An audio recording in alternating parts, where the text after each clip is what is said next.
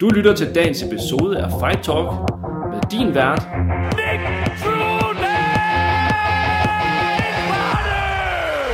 Denne episode er sponsoreret af Copenhagen Content Creators, hvilket også er dem, som producerer denne videopodcast. Jeg har valgt at indgå et samarbejde med Copenhagen Content Creators for at få produceret min podcast her, så det eneste, jeg skal fokusere på, det er sådan set bare, hvad min podcast skal handle om. Det vil sige, at jeg skal ikke bruge tid på at producere det, filme det, klippe det, lægge reklamer ind, og på den måde ligesom producere hele podcasten. Jeg skal udelukkende invitere mine gæster ind, og så, produ- og så lave podcasten og snakke om det, vi så snakker om. Grunden til, at jeg har valgt, at det skal være en videopodcast, det er, fordi man udover selvfølgelig at kan producere selve podcasten, så er der også en mulighed for, at man kan tage nogle af de her highlights for det, vi sidder og snakker om med de gæster, jeg har med, og lave små videobidder, som kan komme ud på de sociale medier. Det er den bedste måde at få markedsført det. Det er ved at bruge videoklip fra selve podcasten, for at give folk et indblik i, hvad er det egentlig, din podcast handler om. På den måde kan man ligesom lave en markedsføring af podcasten, og komme ud til endnu flere mennesker, så jeg i sidste ende får endnu flere lyttere og endnu flere seere af den podcast, jeg producerer. Så går du med en idé om, at du gerne vil have produceret din egen podcast, nå ud til en masse mennesker og måske på sigt også tjene penge på det. cbhcontentcreators.dk Gå ind og tjek dem ud. De har forskellige pakker, hvor de tilbyder dig forskellige muligheder i forhold til at få produceret din podcast. Så jeg kan ikke sige andet end tjek dem ud, og så lad os komme i gang med podcast.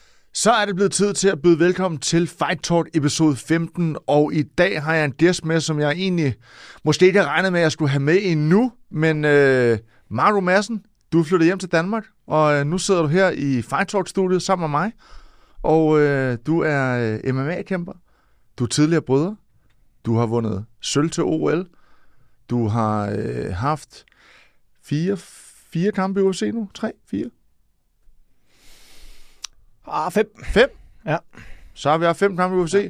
og, øh, og nu er du flyttet hjem til Danmark, og det tænker jeg, vi kommer til at snakke om, hvorfor du er det lidt senere. Men øh, til at starte med, jeg forestiller mig, at de fleste, der går ind og ser den her podcast, de ved godt, hvem du er. Men øh, kunne du ikke sådan give sådan et kort øh, fly henover, øh, hvem er Marco Madsen, og hvor er det en, du sådan oprindeligt stammer fra, og, og kampsport generelt, hvordan startede det i dit liv? Jo, det kan jeg godt lige forsøge. Øh, Nick True Dane Barnø, hvis I må starte med at sige, Ja, at det er en fornøjelse at være her. Selvfølgelig. Altså, det er jo min, som promotor, da jeg var promotor, favorit danske MMA-kæmper. Så det Det er en for fornøjelse at at få lov til at være her også i et studie. Altså, du gør sgu mange gode ting. Det Tak. gør du. Men øh, lige om mig selv, jamen Marco Madsen Falster, familiemenneske først og fremmest. Det tror jeg også, jeg har stående et eller andet sted her på min, på min liste, du er familiemenneske. Danmarks mest vindende bryder igennem tiderne. Ja. Den kunne du godt lige have flettet ind i intro. Det Men det er også godt. okay, nu får jeg selv lige flettet det. Ja, ja, det er også godt. Øh, Selvfølgelig. Og øh, jamen, nuværende UFC-kæmper. Ja. Og øh, så er jeg lidt af sådan en... Jeg har lidt iværksætter i, øh, i maven på En mig. lille smule. En lille smule. Ja. Øh, jeg har det slemt med at sidde på hænderne, og vil gerne ud og være opsøgende og være proaktiv. Så øh, Du gør aldrig noget halvt. Så vidt jeg sådan kan erindre fra din tid som promoter og sådan nogle ting, der har du i hvert fald været, været på, når det er, du, øh, du er i gang med nogle ting. Tak. Det tager jeg som et øh, stort kompliment, for jeg har det, øh, jeg har det stramt med at gøre noget halvt. Øh, hvis der er noget, jeg gerne vil, så, øh, så gør jeg det 100%, og så er det vigtigt for mig at vide, at når jeg har gjort det, at øh, tanken er tømt. At der ikke var noget tilbage, den der tvivl. Øh, og det siger jeg, fordi jeg jo i, gennem min sportskarriere også har oplevet mennesker, der har det godt med at vide, at der var lidt tilbage i tanken. Ja. Fordi øh, så var det måske ikke det resultat, for jeg kunne godt lige have givet det mere.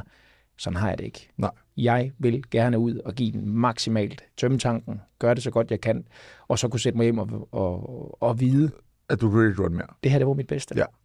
Fedt.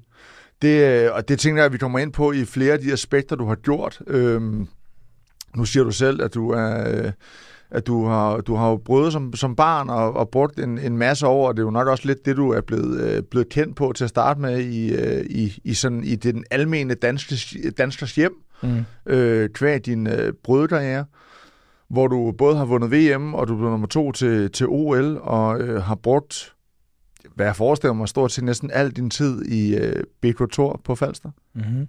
Kan du ikke prøve sådan lidt kort og sådan dit indblik i, hvordan startede brydningen for dig? Fordi det ved jeg faktisk ikke engang selv, og, og det tænker jeg også, der er dem, som kender dig fra MMA i dag, heller ikke måske har så meget ved. De ved godt, du har været nummer to til OL, de ved godt, du har vundet VM, og du er den bedste danske bryder, der har været gennem tiderne. Men hvordan startede det hele? Jamen, det startede egentlig lidt øh, med en øh, tilfældighed. Øh, det var min, øh, min nu afdøde morfar K.B. Nielsen, som var halvassistent i øh, Nykøbing Ja. Øh, hvor jeg jo senere tror også, du faktisk har kæmpet i Nykøbing Det har jeg. Ja. Ja. Så, øh, nå, Ja. det er fuld circle. Men øh, han var halvassistent i, øh, i den her hal, og på det tidspunkt, der var min mor, hun øh, gik på seminaret. Og øh, sådan lidt med pasning, så øh, gav det mening, at jeg kom med min morfar til øh, på arbejde. Ja. Og på et tidspunkt efter, han var sådan lidt træt af, at jeg havde løbet den her Nykøbing rimelig tynd. Der var også noget belægning på gulven, der skulle blive. Så øh, der, så siger han, Mark, øh, lad os lige prøve det her brydning.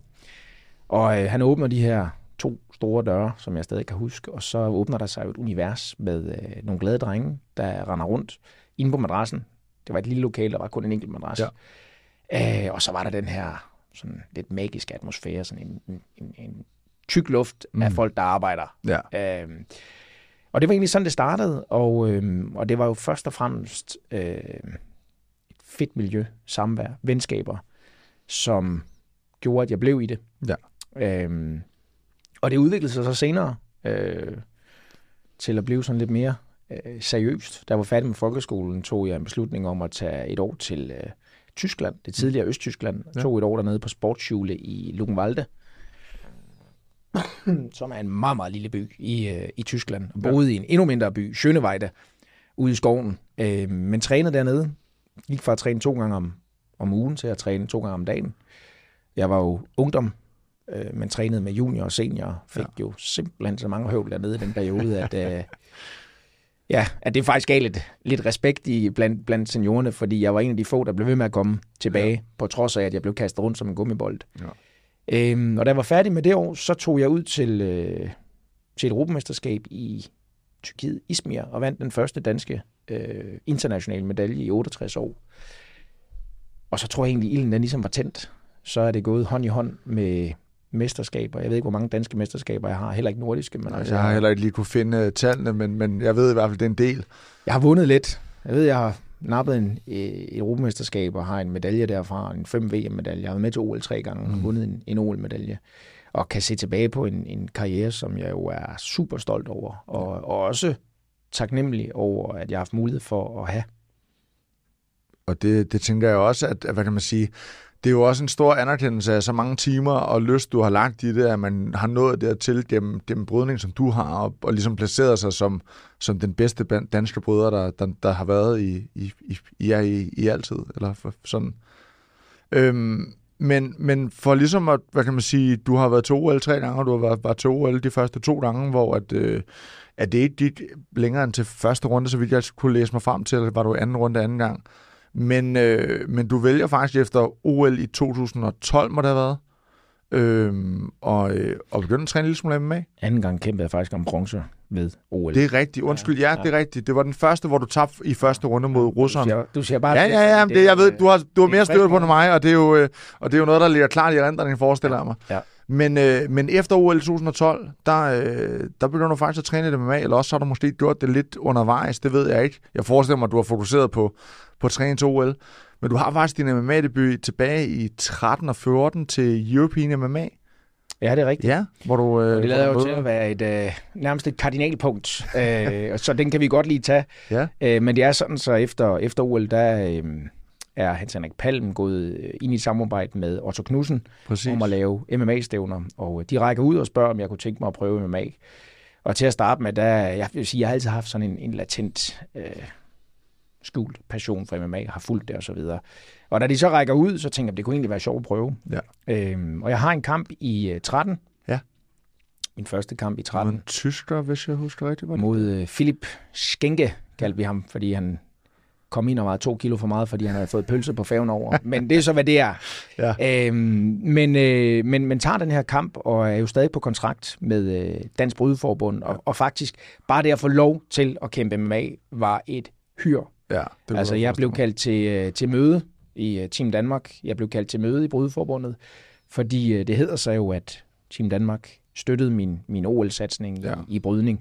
Og det her med MMA, det var de egentlig ikke så interesserede i på nogen som helst måde at blive Det var forbundet. lidt i en anden retning, end, end hvad deres forventninger var til, til støtten, ikke? 100 procent. Ja. Så det var, en, det var en kamp overhovedet at få lov til at, øh, at stille op.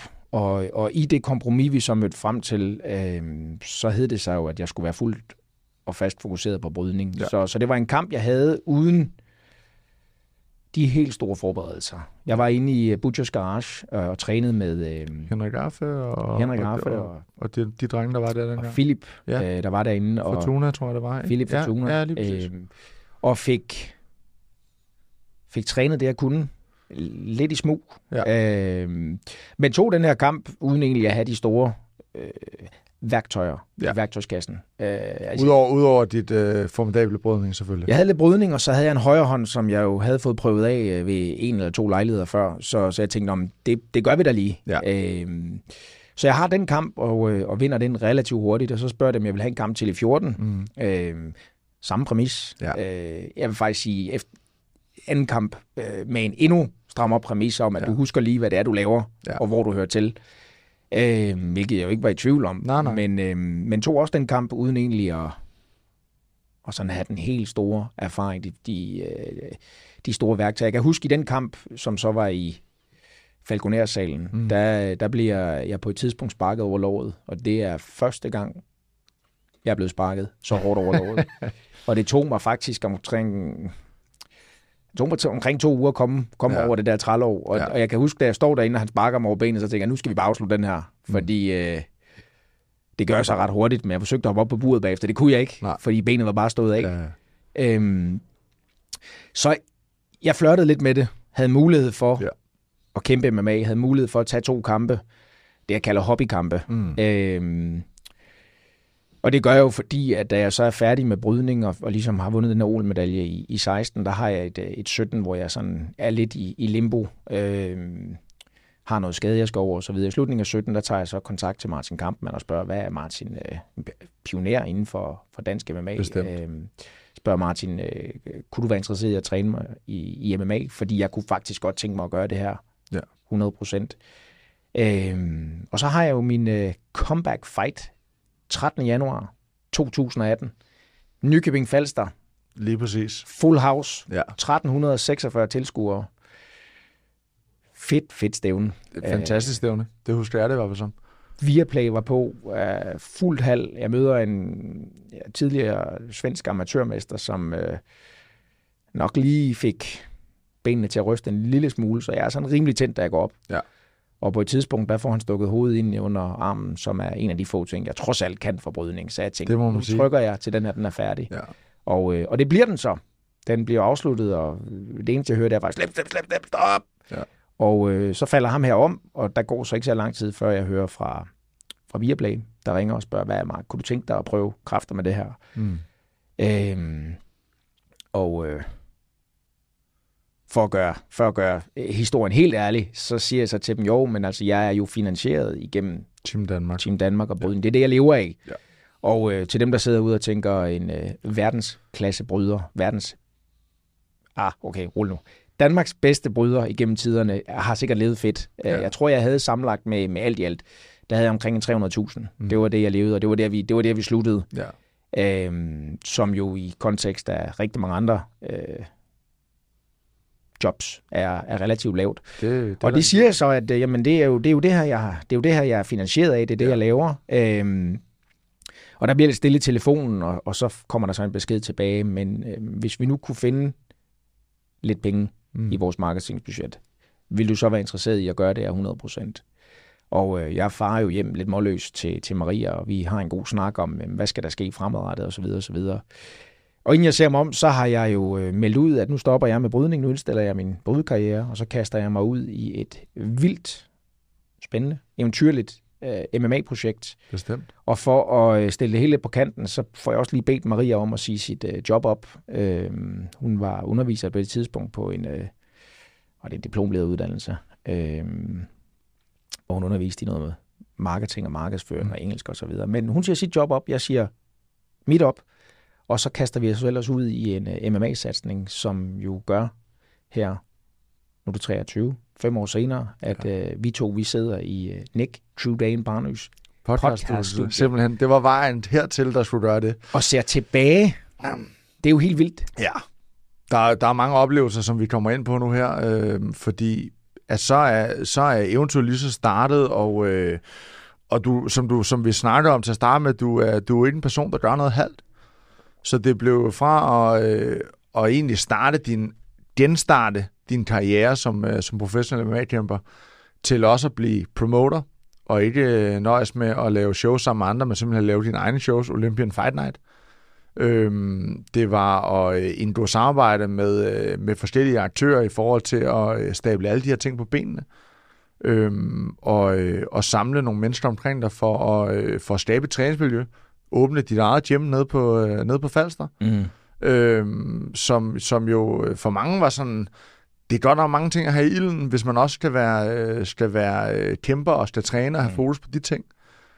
Men, øh, men det har jo gjort, at det har åbnet nogle døre, det har, øh, og det har været med til at skabe nogle ting. Det er selvfølgelig resultaterne i buret, der i sidste ende skaber de her resultater, som gør, at, at du når dertil, hvor du er i dag. Men, øh, men, men hvordan, hvordan, skaber man, altså, hvordan skaber man det mindset, eller de tanker omkring sådan noget? Ja, for jeg kunne godt lige tænke mig at berøre øh, katalysatoren for alt det, du lige har beskrevet Ja. ja. nu, fordi øh, jeg, jeg, jeg er fast tilhænger af, at man finder en mentor. Ja. Uanset hvad man laver i livet, så er det at have en mentor, som i min bog er en person, der har gjort det, man gerne vil opnå Ja. før dig. Ja. Øh, i, I min bog, der er succes, det er en proces. Øh, hvis vi har mulighed for at kigge ind i processen, Mm.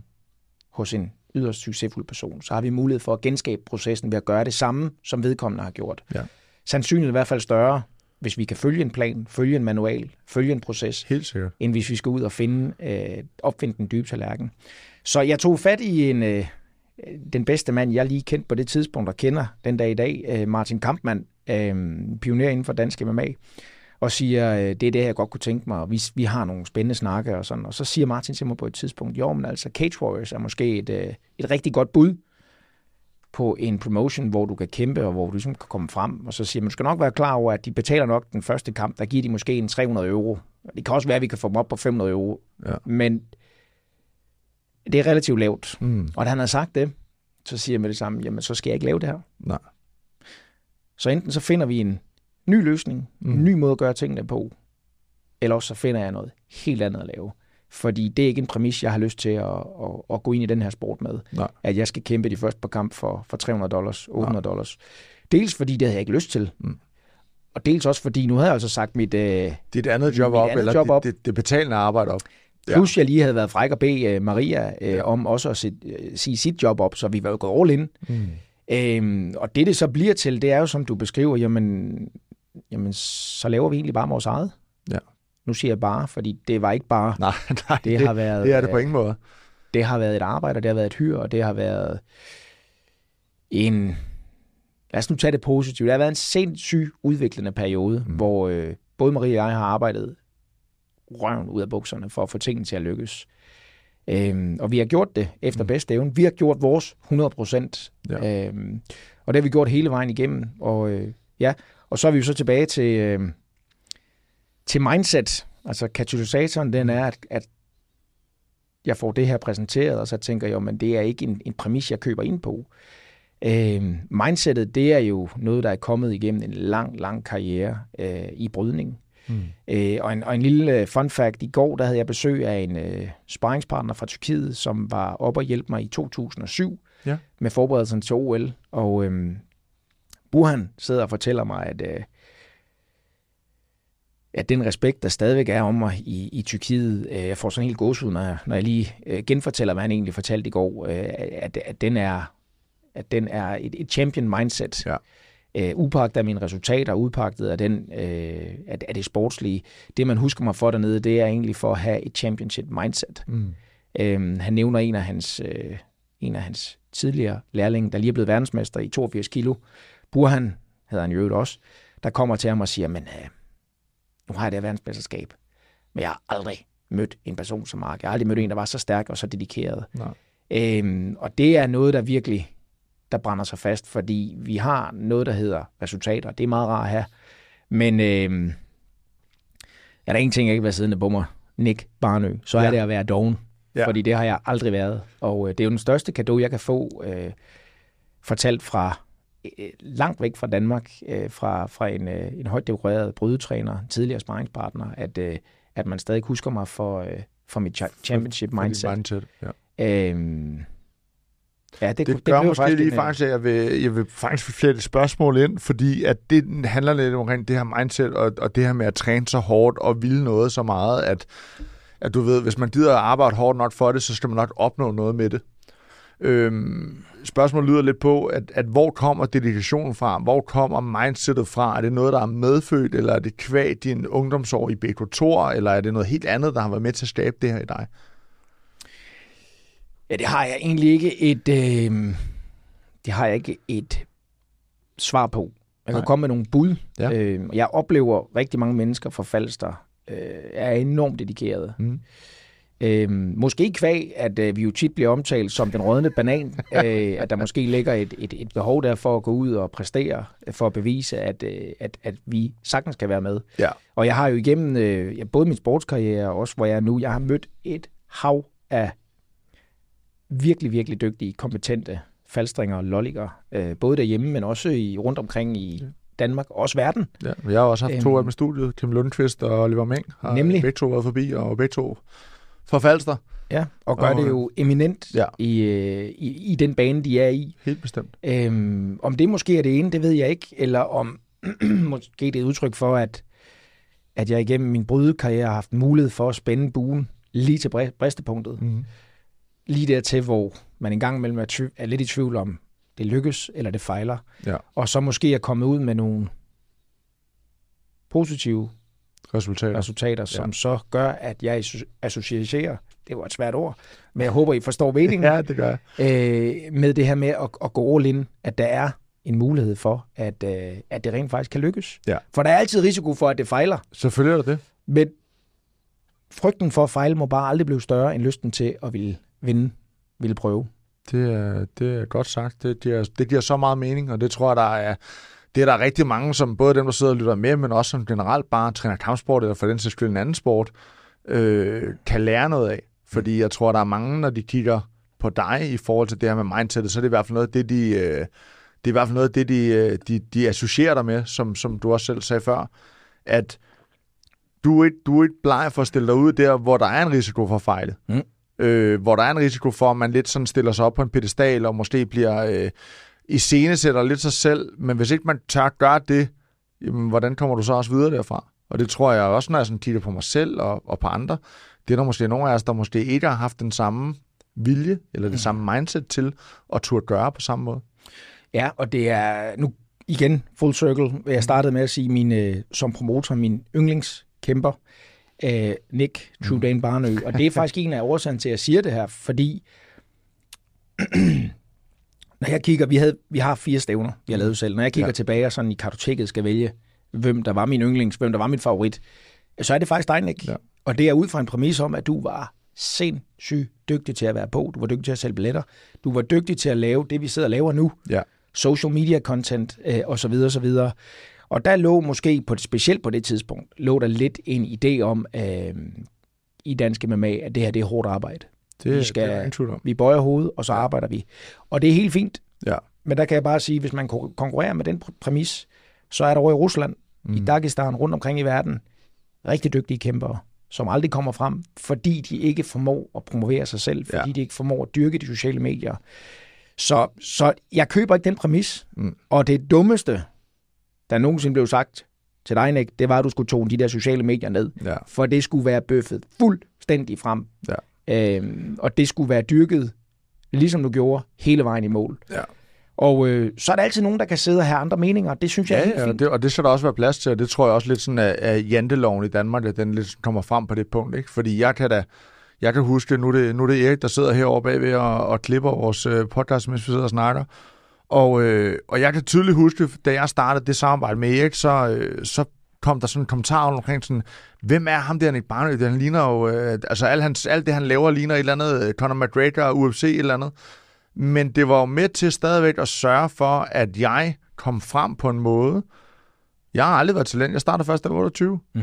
Jeg har bare knoklet for noget, og jeg har alligevel nået 10 professionelle kampe og vundet de 8 og tabt 2. Mm. Altså, så et eller andet rigtigt har jeg jo gjort. Det kan godt være, at jeg ikke har nået til UFC. Det kan godt være, at jeg ikke har nået et, øh, et højere mål. Men den udvikling, der er sket fra da jeg trådte ind i træningslokalet til den, jeg er i dag, Mm. det er jo hele den her rejse, som vi to også sidder og snakker om din rejse nu. Ikke? Jo. Øhm, så, det, så det kan jeg sagtens øh, følge dig i, og, og anerkender og, og takker også for, at, at du har det sådan med mig, fordi jeg føler også, at, at, at det er noget af det, som jeg nogle gange, når jeg rundt i MMA eller mm. i andre sportsgrene, kampsport for den skyld, der er mange, der ikke vælger at gøre det. Ja. Og, øh, og hvis de har en drøm om, at gerne vil opnå eller det skal selvfølgelig ikke overtage det, der er fokuspunktet, og det er jo at blive dygtigere og bedre.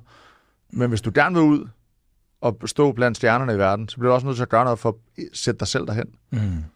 Og nu skal der jo ikke gå øh, fuldstændig bromance i, øh, i den her podcast. Jeg vil, bare, jeg vil bare dele en oplevelse, jeg havde øh, øh, i USA, hvor ja. jeg på et tidspunkt befinder mig i Portland Ja. og sidder rundt om et lille rundt bord. Henry Cejudo, Mm. Olympic champ, 55 kilos, double UFC champ på den ene side, og på den anden side, Chael Sonnen, Ja, Mr. Bad Guy, ja. og har en, øh, en spændende snak om det, vi lige sidder og taler om nu, Ja. øhm, hvor der er en i talesat forståelse af, at hvis du skal lykkes i MMA, så skal du være dig selv, men du skal amplify yourself. Mm. Du skal forstørre din personlighed Ja. markant, fordi MMA på den store klinge handler om kant. Ja. Det handler ikke nødvendigvis om, hvem der lige slår hvem ud, eller hvem der, hvem der choker hvem. Det handler om kant. Mm. Det handler om at skabe et brand. Det handler om at komme ud over rampen. Og den snak med, som jo egentlig var vildt surrealistisk, øh, at sidde der med specielt Charles Sonne, som jeg jo har altså fuldt... Øh, altså, hvem gør Ja. ikke det? Han har Ja, ja. En, en million subscribers, Ja, ja, over en det- million subscribers på... Øh, Ja. og så en Henry Cejudo, som jo er en, øh, altså, den yngste, på det tidspunkt, den yngste olympiske mester i amerikansk historie. Han er så overgået af, af Schneider. Ja. Øhm, men, øh, men, men altså to kæmpe profiler, Helt sindssygt. øh, som netop sidder, bekræftiger mig i det, vi to godt ved, Ja. Øh, i at, at skal vi frem, jamen så kræver den, at vi giver fuld gas Ja. hele vejen rundt. Fordi, lidt firkantet sagt, alle kan arbejde hårdt. Helt sikkert. Alle kan træne kan de. røven ud af bukserne. Ja. Det, der adskiller dem, der lykkes, fra dem, der ikke lykkes, det er, at de har processen. Mm. At de får lov til at kigge ind i maskinrummet hos nogen, der, der lykkes. Tager vi en Khabib Nurmagomedov, hele det hold, han har omkring sig, har jo adgang til Khabibs proces. Ja. Ergo ser man hele det her hold af dagestanere, som bare går ud og lykkes gang på gang på gang, fordi de har en i netværket, som rent faktisk har processen, som har opskriften, som har manualen, og går ud og gør det gang på gang på gang. Ja. Så øhm, ja, det, ja, det var en lang snak om det. Ja, vil bare det, det, det, det er så fint, og jeg synes, det var en god snak, altså, fordi det er jo, og det er jo det, det her, det er jo det, det her, den her opsynssekunde. Vi skal jo egentlig bare sidde og snakke, og snakke mm. om det, som, som der er på hjertet, og de historier, der nu er, for det er det, der er spændende. Ja. Det er jo netop det, det er jo den der indsigt i, i, i, i mindsetet bagved, og oplevelserne for kampene, og det tænker jeg også, vi kommer stille og roligt ind på nu, fordi så sker alt det her jo med, med, øh, med at du selv laver nogle shows, og, øh, og det åbner også for, op for, at, øh, at du faktisk laver et samarbejde med Cage Warriors, så Cage Warriors faktisk kommer til Danmark og laver det her Cage Warriors Academy, Mm. som jo ikke havde været i Danmark før. Nej. Øh, der har været et Cage Wars i øh, Ballerup Sumarena, hvor at, øh, jeg mener, Niklas Dalby og Damir Hatsovic kæmpede, så hvad jeg sådan lige kan huske, at jeg kan huske, hvad der ellers var på. Men, øh, men, men så laver du det her samarbejde og får dem til Danmark igen. Skal vi lige have tilskudtallet på, da de laver det der? Åh, det var ikke særlig højt. Altså, jeg, jeg Var det over 200? Ja, det var, det var, det var, det var skuffende. Jeg tror også, det var lidt ja. var derfor, at de ikke kom til Danmark igen på den måde. Så kan man, så kan man snakke ind i om, øh, om Cage Wars, jeg tror, det var sket på 66. Og Om- jeg kommer lige tilbage til den der med Cage Wars, fordi vi rejser jo faktisk tilbage, at vi rejser til London. Ja, Det er det, vi gør. Marie og jeg, vi rejser til London, banker på døren over hos uh, Graham Boylan, som er præsident for Cage for Warriors, Cage Wars. og uh, tager en snak med ham og siger, prøv at høre, øh, kunne vi ikke lige låne det der franchise til at validere nogle af de stævner, vi laver? Ja. Øh, meget skeptisk indvilder han så i, at vi kan få lov til at bruge det her Cage Warriors Academy, øh, og laver så de her stævner i, under det brand. Øhm, og da vi har lavet to stævner, og det er blevet en forholdsvis stor succes, øhm, der ringer jeg over og siger, hvad, øh, jeg kunne sgu godt tænke mig, at vi laver et stævne i, i København. Ja. Ja, men det var han ikke interesseret i. Det havde han prøvet. Det havde han prøvet, og de har lavet noget i Ballerup, og det var endda med et verdensmesterskab, og det ene og det andet, men der var, øh, de var nået ud i, at de faktisk havde ringet til formanden og bedt om at få folk derud. Altså øh, givet 400 billetter væk gratis, Ja, bare for at få tilskuer. Så det var han slet ikke interesseret i. Nej. Øhm, og så er vi tilbage til det der med ikke- at købe ind i præmissen. Mm. Det skal han bare ikke sidde og sige. Nej. Hvad er det, der gør, at han ikke vil tilbage? Jamen, det er frygten for, at han får en økonomisk losing. Godt. Det vi garanteret, og som jeg ikke tror, der er særlig mange, der, der ved, det er, at vi dækker KB-hallen. Til dem, der sidder øh, med lidt insiderviden i forhold til, hvad KB-hallen koster KB, for en dag. Nej. Det er ikke billigt. Nej. Præmissen og årsagen til, at Cage Warriors valgte at komme til København, var, at Marie og jeg, vi gik ind og sagde, vi dækker KB-hallen. I skal ikke tænke på den omkostning. Mm. Den dækker vi. Ja. Og øhm, så skal jeg ellers love for, at det, der åbnede lidt op her, og så blev der sådan lidt dilemma om, hvem der skulle, hvem skulle være co-main event, og det ene og det andet og det tredje, hvor jeg siger, prøv at, I laver bare det, I laver. Ja. Bare I kommer til Danmark. For jeg er slet ikke i tvivl om, vi skal nok fylde KB-hallen. Ja. Øhm, og det tror jeg egentlig gav sådan lidt, lidt mening for, øh, for, hvad hedder det, øh, for Graham.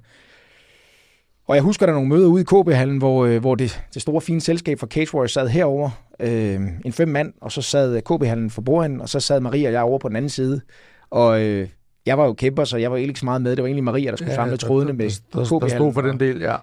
Og det gjorde så også, at i og med, at vi havde skabt den her succes, der, så åbner op for en af de andre ting, jeg tænker, vi skulle tale om, en, en, en, en, den første pay-per-view Mm. fight Ja. i dansk historie inden for Ja. MMA, da den mulighed åbner op, der tænker vi, det kan vi godt gøre, for vi har gjort det før. Vi Ja. har jo øvrigt garanteret det økonomiske for, at de kom til Danmark.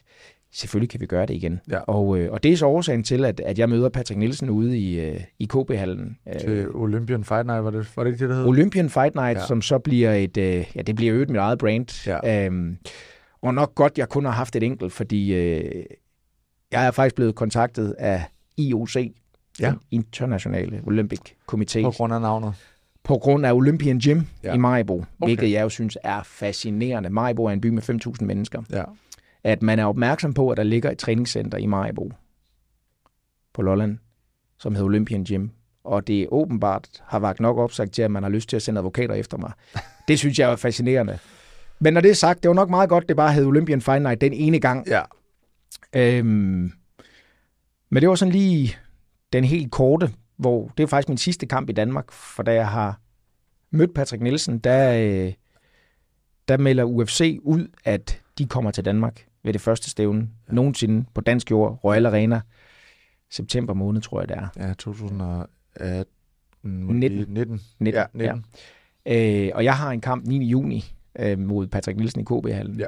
Så jeg har lidt tid at løbe på fra juni til september. Til september. Og jeg er ikke på kortet på det her tidspunkt. Faktisk så øh, øh, bliver der i kulissen arbejdet på, at jeg ikke kommer på det her kort. Øh, og det er igen det her med, med, med at købe ind præmissen. Det vil jeg sagt ikke finde mig i. Nej. Så jeg køber en billet til, ja. til UFC, eller undskyld, til Vegas, fordi jeg tænker, nu tager jeg over og snakker med dem. Det kan ikke være rigtigt. Vi har jo gjort det en gang før med Cage Warriors. Nu gør vi det igen med UFC, og jeg tager Maria og børnene med over til Vegas, og øh, det er planlagt, at jeg skal være der 24 dage. Mm. Da der er gået 22 dage, har der været dødstille, og jeg tænker bare, jeg kommer på ingen måde i audiens Ind, med, ind, øh, ind i det her. Nej. med UFC. Øhm, og så sker det det magiske, Ali ringer. Ali Abdelaziz, som jeg jo så har mødt derovre, og har indgået aftale Og med, man, har som manager nu, ikke? som jeg har som manager. Ja. Han siger, hvad, øhm, har du lige tid i morgen? Jeg siger, Jamen, det har jeg da. Hvad, øhm? Det første møde, han egentlig sætter op, det er en træning med Khabib og Islam ja. Makhachev. I, øh, Det er i Vegas, i Vegas. øhm, som er, efter vi har signet, Ja. øh, der er det det første. Han siger, kan du lige komme ud og træne med nogle, med nogle drenge? Og jeg kommer Ja. ind, og så er det første møde, det er jo med Khabib og, og Islam, ikke? hvor lov for, det var da en lidt spændende grappling session, øh, lige at løbe, og, og komme, komme Ja. til med havregryn i maven. ja. Men der går 22 dage, og så, øh, så ringer Ali og siger, vi, øh, vi skal lige op og snakke med Sean Shelby. Og så tager jeg op og snakker med Sean Shelby. Jeg taler jo, øh, som jeg gør nu, Mm. efter bedste evne. Ja. Og øh, bliver sendt ud af døren, og så er der bare dødstille. Jeg tager hjem igen, og der er dødstille. Ali ringer til mig og siger, Mark, prøv at høre, hvis, hvis det her med, med UFC i København, det, øh, det skal blive til noget, så er der brug for, at du kommer herover lige med det samme. Mm. Og da han har sagt det, så øh, tager jeg en snak med Maria, og så siger jeg, nu, øh, jeg køber en enkelt til USA. Og så kommer jeg hjem, når jeg er signet med UFC.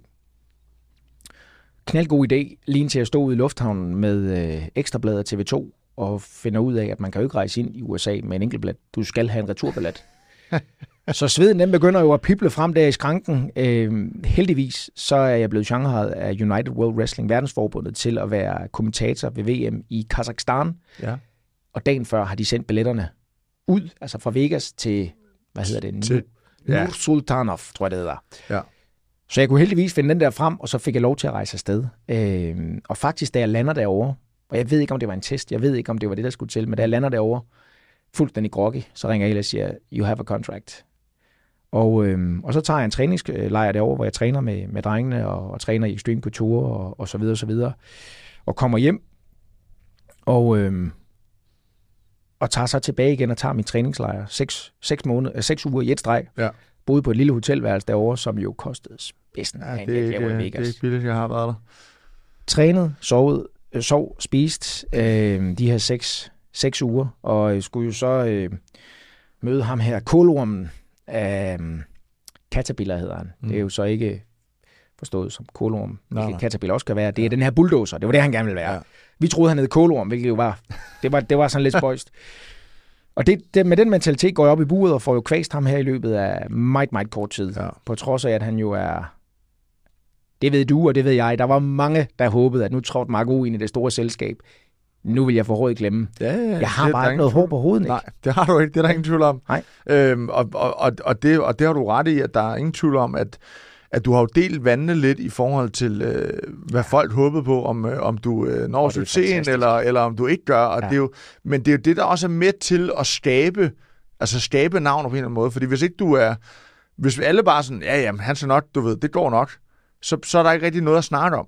Nej. Men fordi der er den her med, der er, der er nogen, som tror på det, og der er også nogen, der tænker, det der, det, hvem fanden er han? Hvem, hvem tror han, han er? Mm. Mm. Hvordan kan han bare komme ind her fra højre Ja. og, øh, og få C-kontrakt? Og øh, ja, ja, han har et, øh, en, et OL-sølv i, øh, i brydning, mm. men Mm. det er ikke MMA. Mm. Altså, Ja. Så det, det skaber noget. Øh, Bevares. Og lige for at besvare det spørgsmål, hvem er han? Jamen, han er Marco Madsen. Ja.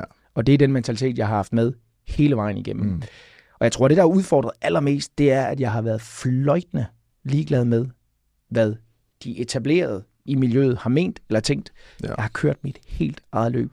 Jeg har vidst, at jeg har det i tanken, der skal til at stå op meget, meget tidligt og gå meget, meget sent i seng. Ja. Jeg har øh, consistency til at kunne gøre det igennem lang tid. Så jeg havde en tro på, at det kunne lykkes. Ja.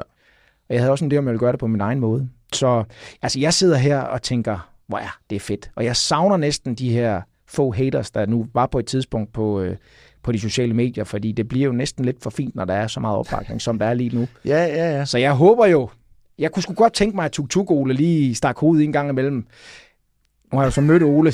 Jeg har mødt Ole, og Ole har klappet mig på skulderen, og Ja. jeg fik jo et kæmpe kompliment, hvor han siger, Mark, prøv at, øh, du gør det godt. Men det er jo også, det, det opstår jo også det her, og, og til dem, der ikke ved, øh, så var der jo en, en, en lille, et lille ønske om at prøve at lave en kamp mellem øh, Ole Laursen og, og Marco Madsen. Ja, det var fantastisk. det, var, det, det florerede i hvert fald meget på sociale medier, og det var, ja. jo, en, det var jo en sjov tid ja. For, for folk, der kunne sidde og følge med i den her øh, kasten frem og tilbage ja. Med, med ting. Ja. Og Men-. Ole var god, fordi han lavede jo videoer, og fik jo Ja, sikkert ja, ja, ja, nogen, præcis. der sidder her til at lave alt muligt lækkert. Jeg synes, det var fantastisk. Og samtidig så er det jo også det, at når nogen gør det godt, Ja. så vil andre jo gerne hætte sig på. Det er helt afgjort. Og det er jo det, der er med til nogle gange at skabe ja. Nogle ting. Det er jo, at folk prøver at hætte sig på, og det er jo ja. også det, vi lidt, ja. som vi startede med at snakke om, det her med, jamen du, du finder en mentor, så kan det godt være, det med at hætte sig på, ikke at finde mm. En mentor. Men du ser jo en, der gør noget. Mm. Det vil jeg også. Ja.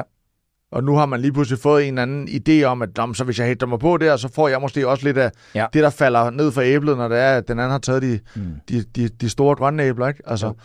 Og, og, og, og når man sidder og lytter til det her, hvis der er en pointe, jeg håber, man kan tage med ud af det her, så er det, når man nu sidder og kigger rundt på dem, der lykkes med det, lad være med at sidde med en idé om, at nu stikker vi et kæp i hjulet mm. for ham, der kører stærkt. Ja. Gå ud og skab det selv, for hvis han kan gøre det, så kan du også gøre det selv. Det er bare et spørgsmål om at finde processen, finde vinkelen, og så være villig til at knokle for det, fordi så kan alt lade sig gøre. Lige i forhold til, til Ole Laversen, altså, øh, jamen den greb jeg jo lynhurtigt. Jeg ved godt, han er halv filipiner, Ja. øh, og så legede vi lidt med noget thai, og jeg tror også, jeg fik kaldt ham øh, noget med nogle tuborg-kapsler, så vi legede lidt med noget grønlandsk. altså, jamen den blev jo grebet, og jeg synes Ja, ja. jo, øh, jeg synes Ole Laversen, jeg har jo set Ole Laversen kamp, jeg synes, han er fantastisk, og da jeg kom ind, havde han jo lige vundet en kæmpe kamp i ONE FC. Ja. Ja. Øh, altså, det er jo en af legenderne også. Ja, ja, Øh, bestemt. bestemt. og, og jeg skal da være helt ærlig at sige, at sige øh, altså jeg sad der og var lidt benovet over, at, øh, at Ole Laursen synes, at jeg var interessant nok til, at vi kunne kalde den her op. Greb den og fik lavet en masse fed, apropos det vi også taler om, ja, ja, ja. øh, rør i mosen, fordi ja. øh, det var da sjovt. Jamen det var det der, og det, og det var med til at skabe et endnu større øh, hype eller interesse for, hvem er du? Og nu, nu er det her, alt det her med UFC, det er jo ligesom, øh, det er jo ligesom, nu har du etableret dig. Nu har du haft øh, din, din, din Nej, jeg først lige startet, Nick. Men det kan Det- vi altid tale om. Det, og det kommer vi sikkert også ind på, men, men man kan man sige, der er jo ikke nogen tvivl om, at nu har du, nu har du gjort det, som mange lidt var i, i tvivl, eller i hvert fald ikke havde en tro på i samme, i samme moment, som du selv har. Du, øh, du kom ind i UFC, Mm. du har haft øh, fem kampe i UFC, Mm. du har øh, været indtil din 13. kamp, var du ubesejret, Mm. og øh, Jeg er stadig ubesejret. du er stadig ubesejret. UFC Lightweight. Undefeated, Det er Nick. selvfølgelig rigtigt. Det er den præmis, vi kører ind i. Ja. Så, Men det er jo også, igen, det er jo også det der med, hvad er det, man vælger at fokusere på? Mm. Mhm. Fordi hvis du vil fokusere på det negative, så vil din, din spiral også gå i en negativ retning. Ikke? Mm. Øhm, men for ligesom at tage det her med UFC og de her, øh, de her kampe, du har haft der, du vælger på et tidspunkt at, øh, at tage hele familien, sige øh, Falster, nu øh, bytter vi dig ud med øh, Portsdale, Arizona. Nej, Port, Scottsdale. Scottsdale. Port, Ja. Scottsdale, Arizona. Og øh, Associere, det er et svært ord, og det, er, det skal vi have plads til. Ikke? Vi har jo gået til boksning, Ja, ja, så det vi er det. undskyldt. Øhm, men, øhm, men, men hvordan opstår det her? Fordi du har været i USA før, du har trænet i Extreme Couture, øh, og du har selvfølgelig øh, skabt dig nogle relationer derovre, forestiller jeg mig. Mhm. Og, øh, og så at gå fra at have været der, som ligger et godt stykke væk fra, øh, fra Scottsdale. Mm. Hvordan kom det her i hus? Hvad var det, der gjorde, at det lige pludselig blev der, og det blev, øh, hvad hedder det, hvad hedder stedet? Det hedder... Oh, Fight ready. Fight Ready. Altså, først og fremmest så er det, der driver mig, det er jo at skabe resultater, og det er hele tiden kontinuerligt at optimere mine forhold. Øh, jeg har en tro på, jo bedre forhold vi har, jo lettere er det at komme frem til de rigtige resultater. Ja. Det er ikke nødvendigt altid at have, men det hjælper. Og jeg havde jo haft på det her tidspunkt to træningslejre i Extreme Couture, og øhm, er der en ting, de har i Extreme Couture, så er det fantastisk sparring. Altså, der er, det er jo virkelig et gym, hvor folk fra hele verden øh, rejser ind. Det, er, lidt en Det svingdør. er fight, fight maker, ikke? Det er, det er, ja. det er Las Vegas, det er der, hvor Ja. UFC ligesom er, er født og opvokset, og det er Ja. en klub, hvor at alle store navne næsten er, ikke? Og det har det præg af netop at være lidt svingdør, hvor der er rigtig mange, der kommer ind og, og ud. Og øhm, det er super fedt, hvis man er et sted i karrieren, hvor det, der skal til, det er sparring. Mm. Måske endda også hård sparring. Ja. Så er det et fantastisk sted at være. Der, hvor jeg var, det er jo, og der, hvor jeg jo egentlig stadig ser mig selv øh, væren, det er at skulle suge til mig rent teknisk-taktisk. Og øh, der havde jeg en følelse i Extreme Couture af, at den, øh, den forsvandt lidt i mellemregningen. Altså jeg mødte ind om morgenen, jeg mødte ind klokken 3, jeg fik verdensklasse sparring, og kunne mærke, at jeg udviklede mig. Men jeg havde ikke rigtig forståelsen af, hvad fanden er det egentlig, jeg laver? Nej. Når vi to står over for hinanden, hvordan aflæser jeg dig? Ja. Hvad er fans, og hvad er rigtigt? Ja. Øhm, Fight IQ, som jo er en af de ting, man taler rigtig meget Rigtig om, i, meget, ja. øhm, specielt i Fight Ready med Henry, han er jo Fight IQ fanatic. Okay. Øhm, og øhm, de her tre zoner og så videre og så videre. Det, jeg, jeg manglede en forståelse af det. Mm. Og øhm, så kommer vi lige ud i lille uvær. Øhm, vi har lidt med et hus, der pludselig skal renoveres. Jeg har en kone, der bliver øh, sygemeldt med noget sklerose, øh, og jeg sidder hjemme på Falster og kæmper for at få enderne til at, at, at møde, møde hinanden.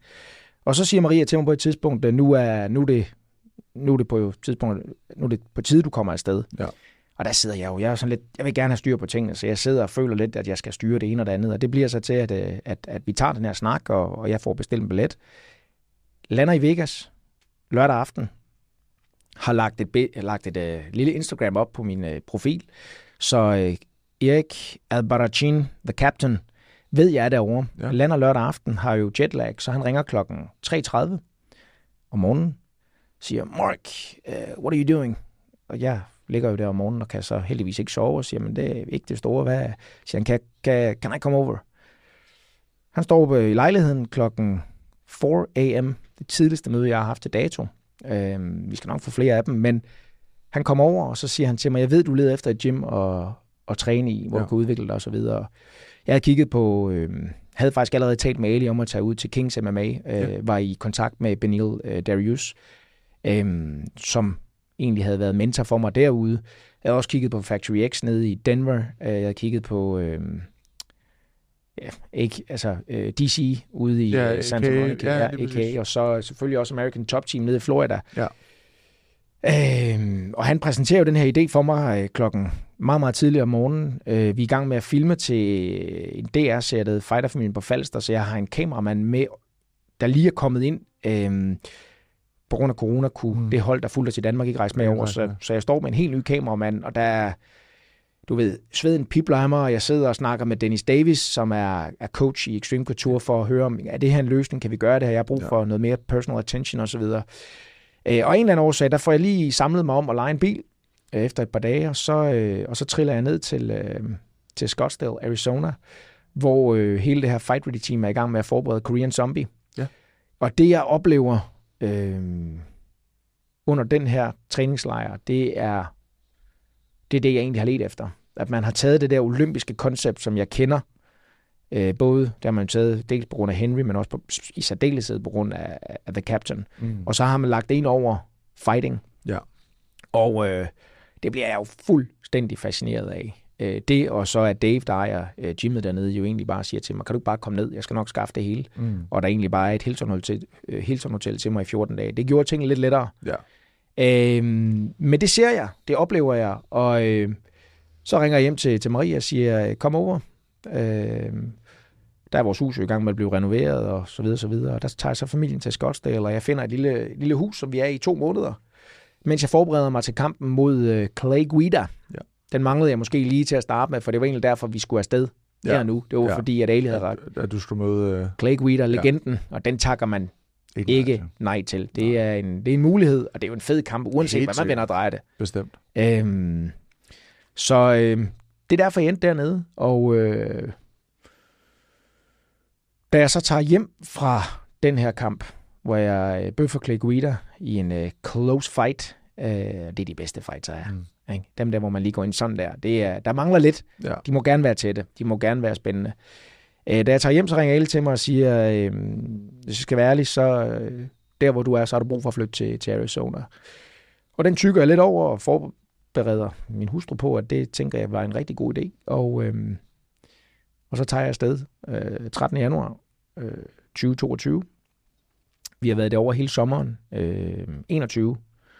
Og øh, jeg rejser afsted tidligt øh, 22, og omkring 1. juli, der kommer Maria og børn over. Så jeg har brugt første halvår af 22 til ligesom at forberede okay, med, klar. hvad der nu skal til. Og det, ja. det, det, var en, det var lidt en større opgave, end jeg havde regnet med, fordi det amerikanske system, det er jo nok lige så indviklet som det danske, hvis man kommer helt udefra. Selvfølgelig. Så øh, det var en oplevelse, men jeg fik styr på det, jeg skulle have styr på, da de kom til den 1. juli. Jeg havde styr på skole, havde styr på bank, havde styr på mobil, internet, alle ja. de her ting. Ja. Bolig, bil. Jeg skal komme efter dig. Øh, og så har vi faktisk haft et helt år i, i Scottsdale. I Scottsdale. Øh, og ungerne er gået i skole, og Maria har arbejdet, eller har hun egentlig bare, hvad kan man sige, ja. været, været husmor? Jo, men det er, altså, Maria har jo igennem hele min, min satsning i MMA, har hun jo været øh, rygsøjlen, ryggraden ja. i det her. Så, øh, så hun har arbejdet det, hun kunne, men hun har været meget, meget mærket af hendes lerose. Øh, og det vi egentlig finder ud af, øh, det er, at det her med at heat regulate, altså kunne gå inden fra fra den kolde, hvad hedder 17-18 grader ja. aircondition, aircondition til ud til den hammer, hvor der er, jamen om sommeren der er jo 45-50 grader. Ja. Altså vi, vi har jo så valgt at flytte til et af de varmeste områder i ja. USA. Det, som Dave han siger, you don't know what you don't know. Nej. Den skal man lige huske en gang imellem, ikke? Fordi vi gjorde det efter bedste overbevisning. Jeg gjorde det jo, fordi at jeg troede, det ville være det rigtige at gøre. Øh, men desværre så har det sådan lidt øh, et resultat med omvendt fortegn, ja. at Maria egentlig bliver øh, er dårligere stillet okay. i USA med hendes sygdom, end, end hvad hun var herhjemme, hvor klimaet er, er mildere. Og øh, det når til et, et punkt faktisk allerede i allerede i marts måned måske, øh, 23, hvor jeg godt kan se, at det, det holder ikke. Det er ikke det bæredygtigt. Det går ikke øhm, den rigtige vej for, for det. Nej, og det er, det er mig, der må tage valget. Det er mig, der må tage beslutningen og sige, øh, nu tager vi hjem skat. Fordi øh, hun var jo ikke et sted, hvor hun havde lyst til at stille sig i vejen for Nej. det, vi havde sat os ud. Så, så det er egentlig en beslutning, jeg bare træffer og siger, nu, nu tager vi hjem. Når børnene er færdige med skole, øh, når de har fået den oplevelse med. De ja. er blevet graduated, som ja. de jo bliver. Ja. Magnus han gik i 5. klasse derovre og blev graduated, for så skulle han videre til midtskole. Ja. Øhm, jeg siger, når vi er færdige med det, så rejser vi hjem. Øhm, fordi det her, det er uholdbart. Det er uholdbart i forhold til hendes sygdom. men i den grad også i forhold til min sportslige satsning. Ja. Fordi jeg står med et team, der er- vil vinde. Nogle sindssygt kompetente folk, dygtige folk, folk, der er lige så sultne som jeg er, samtidig med, at øh, jeg har en familie, der skal fungere, to børn, der skal afleveres, hentes, der skal laves mad, der skal laves lektier osv. osv. Og jeg har en hustru, der i perioder jo... Øh, jamen, hun havde perioder, hvor, hvor hun var rigtig skidt, hvor jeg faktisk sad med telefonen til, til rejseforsikringen, øhm, fordi at jeg troede, jeg var nødt til at sende hjem, Ja. og hun var ikke i stand til at, at, at gå ombord på en flyver Nej. i, øh, selv. Ikke? Okay. Så øhm, det har været en spændende periode. Det har igen en udviklende periode. Altså, vi er kommet hjem alle sammen med det. Børn har haft en fantastisk øh, oplevelse i skolen, og vi har haft en rigtig god oplevelse derovre. Men det har også været en, en periode, der har stillet nogle krav, Selvfølgelig. og, og som har været med til at udvikle. For det er det, jeg tror på, det her med, Ja. ja. at når du bliver for at udvikle dig, en af præmisserne, en af de helt centrale præmisser for at udvikle dig, det er sgu, at du er lidt uh, uncomfortable. Mm. For der er ikke nogen, der udvikler sig, hvis vi render rundt og har det Og skide har godt. det, har det bedst godt? Nej, det har du helt ret i. Det, det tror jeg 100% er, er en af de ting, der er med til, at man som menneske øh, ja, udvikler sig, og ikke bare øh, står stille og, og forbliver den samme. Ja. Øhm, jeg synes, at hvad kan man sige, det, det taler jo lidt ind i stadig det, som vi snakkede om tidligere med, at, at du er du er familiemenneske, og du, øh, du sætter din familie højt. Altid. Øhm, og, det, og det har jeg en kæmpe respekt for. Nu er jeg jo også selv far, og, øh, og selvom at, at det her med at, øh, at ville have en karriere, eller ville gøre sig inden for noget, og, og knokle for det, det er selvfølgelig også et spørgsmål om, at jeg jo selvfølgelig også gerne vil skabe noget for, for min søn og for dig, forestilling for din mm. familie og dine børn. Men samtidig så er det jo også et spørgsmål om, at man også stadigvæk er far, man er også stadigvæk familiemenneske, man er også stadigvæk noget, man har et ansvar for. Mm. Øh, og de ting skal jo gå op i en højere enhed, ellers så, øh, ellers så er det egoistvejen hele vejen, ikke? Jeg sad til et super spændende møde øh, i går med en person, som jeg håber kommer med på den, den videre rejse, og han stillede mig nogle rigtig gode spørgsmål, og, og det jeg kunne svare tilbage på, det var, jamen, jeg skal bare have to glade børn. Vi sidder og taler om MMA, vi sidder og taler om brydning. Jeg er super Ja. ja. stolt over min brydekarriere. Jeg er også stolt over det, jeg har opnået i MMA, og begejstret for det, jeg stadig kan nå at opnå i, i sporten. Men, men det, jeg skal stå tilbage med, det er to glade børn. Ja. Du kan beholde alt det andet, ikke? Ja. To glade børn, det er det, jeg tager med mig som en succes. Ja. Øhm, og det er i min bog altid family first. Og jeg vil godt have lov til at sige, jeg får det til at lyde rimelig let nu, men det er et kæmpe, kæmpe dilemma at stå i og sidde i USA. Øhm, fordi vi havde det virkelig, virkelig godt i Scottsdale. Ja. Altså, jeg var blevet en del af et unikt team. Måske et af de mest professionelle og dedikerede teams i USA faktisk, måske i verden, ud fra alle de ting, de bruger for at øh, performance optimize øh, de værktøjer, de bruger til at anal- analysere modstandere osv. osv. Altså et, et vildt team Mm. øh, var kommet ind i et unikt dansk netværk, der simpelthen bare hjalp øh, her den, den 4. juli, der er inviteret op til Rebil af den danske konsul i... Som øh, holder øh, 4th of July. Øh, så er der 4th of July, Ja. og den danske konsul i Arizona hjemme har inviteret mig derop. Altså det var et, et, et fantastisk netværk at have ja. derovre. Og øhm, opbakningen for gymmet var bare amazing, hvis Ja. ja. man skal sige det lige ud. Og øhm, det var et dilemma at stå på den ene side og rigtig gerne ville noget. Være i noget, jeg bare elsker. Noget, der driver mig. Noget, jeg er passioneret omkring. Have taget de valg hele vejen igennem karrieren, mm. som har været hårde valg, som har været polariserende, men som har ledt til, at jeg pludselig står et sted, hvor rent karrieremæssigt... Altså, jeg sidder jo i et gym, hvor øh, Henry Cejudo kommer dagligt. Ja, John Jones du har, du har nogle af de, de største navne, du har mulighed for at træne med, som du kan læne dig op af og lære af, ikke? Det er verdensstjerner, Ja. og det er jo gym, som, øh, som andre verdensstjerner, altså Jake og Logan Paul jo øh, leger lidt med i deres ja. markedsføring. Det er et unikt Ja. miljø, øh, og samtidig så er jeg godt klar over, at det her det kan ikke fortsætte. Nej. Det kan ikke fortsætte under nogen omstændigheder, fordi det, at jeg er herovre, det compromiser Maria mm. i forhold til hendes sygdom. Og ja. det værste, der kan ske, og altid, jeg kan godt lide at tænke ind i, hvad er det værste, der kan ske?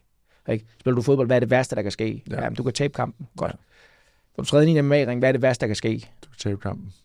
Ja. Du kan også dø, ikke? Ja, du kan også dø. Det er. Derfor er der en tendens til, Ja. at du gerne vil gøre forberedelserne lidt bedre. Ja. Øhm, og det er egentlig den, den der, det, der er med, med sklerose. Hvis hun kører ud over grænsen her, jamen, så er der en risiko for, at hun sidder i kørestol. Der er en Ja. risiko for, at hun bliver invalideret Ja. På et område, som jeg jo ikke... Det, det, det, det, det, det, er altså, det går sgu ikke. Nej, så... Så- slet ikke. Så det er family first, og det er nogle hårde valg en gang imellem. Hårdt at- komme afsted, men det var fandme endnu hårdere at komme hjem, altså, fordi... Øh, og børnene var også glade for skolen derovre. De var jo begejstrede for de venner, de havde fået derovre. Det er det, altså, Det, det, og det, det skaber Uha. mig jo, og, det, og, jeg, og jeg kan høre, og jeg kan også godt mærke på det, det er selvfølgelig noget, der, er, øh, der, der, der er tæt på hjertet, det er noget, der betyder noget, og det, og det som jeg tror, jeg også sagde før, det var, at, at det har jeg en kæmpe respekt for. Øhm, sige, nu er, der, nu er der en masse ting i forhold til det USA, men, men, øh, men jeg kan også se på tiden, og, og hvor langt vi kommer, at, at jeg, der er nogle ting, jeg gerne lige vil ind på, inden vi, vi nærmer os en afslutning. Øhm, det var derfor, jeg sagde to episoder, Nick. to episoder, og det, Ja. og det er helt sikkert, og, øh, og jeg tænker også, at en, øh, en, en episode 2 skal nok handle lidt mere om fremtiden, fordi at, øh, at det er også lige noget, en, det er en, som der vil ind på, inden vi, vi nærmer os det. Det er, nu du hjemme, og, øh, og der er ingen tvivl om, at, øh, at dem, som følger med og følger dig, øh, de kan se, at du er i gang med at lave et øh, fighter house til at have sparringspartner ind, sådan som jeg har forstået det. Nu har jeg også været inde og kigge. Og øh, så sent som i går, smed du et opslag op omkring, øh, en, øh, om det kunne være interessant at lave en kamp mod Jim Miller, Mm. øh, som jeg tænker er noget, du prøver at pushe på for at, at se, om den kunne komme på... Øh, Kan jeg lover dig for Ja. ja. UFC soon Hall of Famer. Rekorden for most wins in UFC history. Det vil være en ære. for jeg tror, det er også noget af det, nogle af de spørgsmål, jeg har fået. Jeg har faktisk fået en del omkring det her, det med, hvad så nu? Og, øh, og, og hvis man følger dig, så kan man godt se, at det, det er jo ikke slut endnu. Mm. Øh, du er... Nick, du, jeg har, det, jeg har det stramt med jammer. Ja. Og øh, forstået på den måde, at ja, der er nogle ting, der har været nogle, nogle forhold, der har været nogle benspænd, øh, der har gjort, at jeg har måttet håndtere tingene på, på den her måde. Øh, men jeg er ikke typen, der sætter mig ned og har ondt Nej. af mig selv eller af os. Det her, det er de forhold, der ligger for os. Det er de kort, vi er blevet givet. Nu må vi prøve at se, om vi kan spille dem bedst muligt. Og øh, nu er jeg hjemme med familien. Jeg er hjemme med mine børn. Jeg er hjemme med Maria. Det, der bliver udfordringen nu, det er at få en hverdag til at fungere for Maria og for børnene herhjemme. Få kørt mig i stilling til, at når jeg får kampen med Jim Miller, så kan jeg rejse afsted i to måneder Så du tager tilbage til Scottsdale og, og træner træningslejren. træningslejren. ja, i Fight Ready. Og er i dialog både med Ali og i dialog med Dave og, og teamet derovre, og, og, som er indstillet og klar på, at, at det er det, der kommer til at ske. Fordi øh, det skal fungere for Maria. Ja. Når jeg sidder derovre i to måneder, som er det, der kommer til at ske, som er den tid, jeg skal bruge for at forberede mig bedst muligt, så skal jeg kunne ringe hjem og høre, at alt er godt. Alt er godt. Fordi sidder jeg derovre, og jeg ringer hjem og hører, der er uler i mosen, så kan de så godt lade være med at tage afsted. Så øh, ja, jeg arbejder på øh, livet løs. Jeg er i gang med et fighter house, hvor jeg skal have sparringspartnere boende. Jeg har øh, taget fat i Brian Tallerik i Mikenta i forhold til noget Muay Thai.